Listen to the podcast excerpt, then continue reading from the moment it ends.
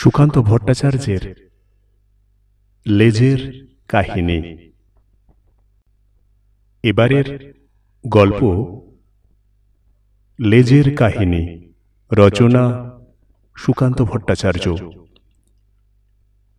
একটি মাছি একজন মানুষের কাছে উড়ে এসে বলল, তুমি সব জানোয়ারের মুরব্বী। তুমি সব কিছুই করতে পারো। কাজেই আমাকে একটি লেজ করে দাও। মানুষটি বলল, কি দরকার তোমার লেজের? মাছিটি বলল, আমি কি জন্য লেজ চাইছি যে জন্যে সব জানোয়ারের লেজ আছে সুন্দর হবার জন্যে। মানুষটি তখন বলল, আমি তো কোনো প্রাণীকেই জানি না যার শুধু সুন্দর হবার জন্যেই লেজ আছে। তোমার লেজ না হলেও চলবে। এই কথা শুনে মাছিটি ভীষণ ক্ষেপে গেল আর সে লোকটিকে জব্দ করতে আরম্ভ করে দিল। প্রথমে সে বসল তার আচারের বোতলের উপরে, তারপর নাকে সুরসুরি দিল, তারপর একানে ওকানে ভনভন করতে লাগল। শেষকালে লোকটি বাধ্য হয়ে তাকে বলল, বেশ, তুমি উড়ে উড়ে বনে, নদীতে, মাঠে যাও। যদি তুমি কোনো জন্তু, পাখি কিংবা সরীসৃপ দেখতে পাও, যার কেবল সুন্দর হবার জন্যেই লেজ আছে, তার লেজটা তুমি নিতে পারো। আমি তোমায় পুরো অনুমতি দিচ্ছি। এই কথা শুনে মাছিটি আহ্লাদে আটখানা হয়ে জানালা দিয়ে সোজা উড়ে চলে গেল। বাগান দিয়ে যেতে যেতে সে দেখতে পেল একটি গুটি পোকা পাতার উপর হামাগুড়ি দিচ্ছে। সে তখন গুটি পোকার কাছে উড়ে এসে চেঁচিয়ে বলতে লাগল, গুটি পোকা, তুমি তোমার লেজটা আমাকে দাও, ওটা তো কেবল তোমার সুন্দর হবার জন্যে। গুটি পোকা, বটে বটে। আমার মোটেও লেজ হয়নি, এটা তো আমার পেট। আমি ওটাকে টেনে ছোট করি, আর এইভাবে আমি চলি। আমি হচ্ছি যাকে বলে বুকে হাঁটা প্রাণী। মাছি দেখল তার ভুল হয়েছে।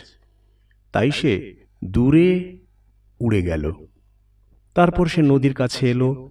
নদীর মধ্যে ছিল একটা মাছ আর একটা চিংড়ি। মাছি মাছকে বলল, তোমার লেজটা আমায় দাও। ওটা তো কেবল তোমার সুন্দর হবার জন্যে আছে। মাছ বলল, এটা কেবল সুন্দর হবার জন্য আছে তা নয়, এটা আমার দাঁড়। তুমি দেখো, আমি যদি ডান দিকে বেঁকতে চাই, তাহলে লেজটাকে আমি বাঁ দিকে বেঁকাই, আর বাঁ দিকে চাইলে ডান দিকে বেঁকাই। আমি কিছুতেই আমার লেজটি তোমায় দিতে পারি না। মাছি তখন চিংড়িকে বলল, তোমার লেজটা তাহলে আমায় দাও চিংড়ি। চিংড়ি জবাব দিল, তা আমি পারব না। দেখো না আমার পাগুলো চলার পক্ষে কীরকম সরু আর দুর্বল, কিন্তু আমার লেজটা চওড়া আর শক্ত। যখন আমি জলের মধ্যে এটা নাড়ি, তখন এ আমায় ঠেলে নিয়ে চলে, নাড়ি চাড়ি নাড়ি চাড়ি, আর যেখানে খুশি সাঁতার কেটে বেড়াই। আমার লেজও দাঁড়ের মতো কাজ করে। মাছি আরও দূরে উড়ে গেল।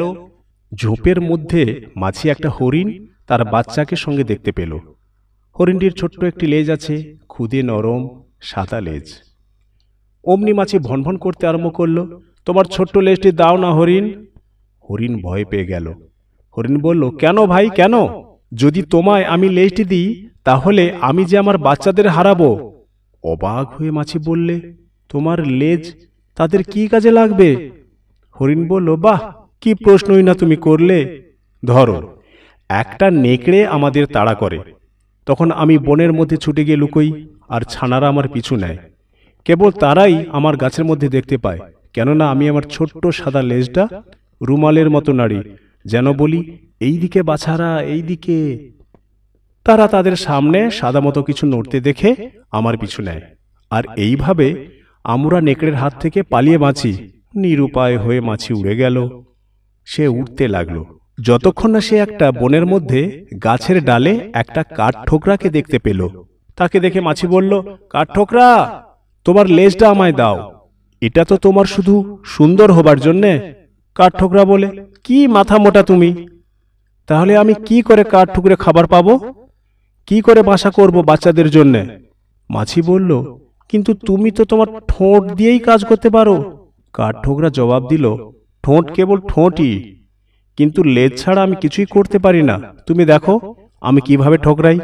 কাঠ ঠোকরা তার শক্ত লেজ দিয়ে গাছের ছাল আঁকড়ে ধরে গা দুলিয়ে এমন ঠক্কর দিতে লাগল যে তার থেকে ছালের চকলা উঠতে লাগল। মাছি, এটা না মেনে পারল না যে কাঠ ঠোকরা যখন ঠোকরায়, তখন সে লেজের উপর বসে।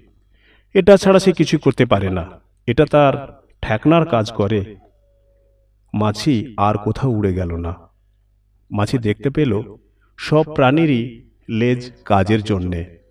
বেদরকারি লেজ কোথাও নেই, বনেও না, নদীতেও না। সে মনে মনে ভাবল, বাড়ি ফিরে যাওয়া ছাড়া কিছুই করবার নেই। আমি লোকটাকে সোজা করবই। যতক্ষণ না সে আমায় লেজ করে দেয়, আমি তাকে কষ্ট দেব। মানুষটি জানালায় বসে বাগান দেখছিল। মাছি তার নাকে এসে বসল।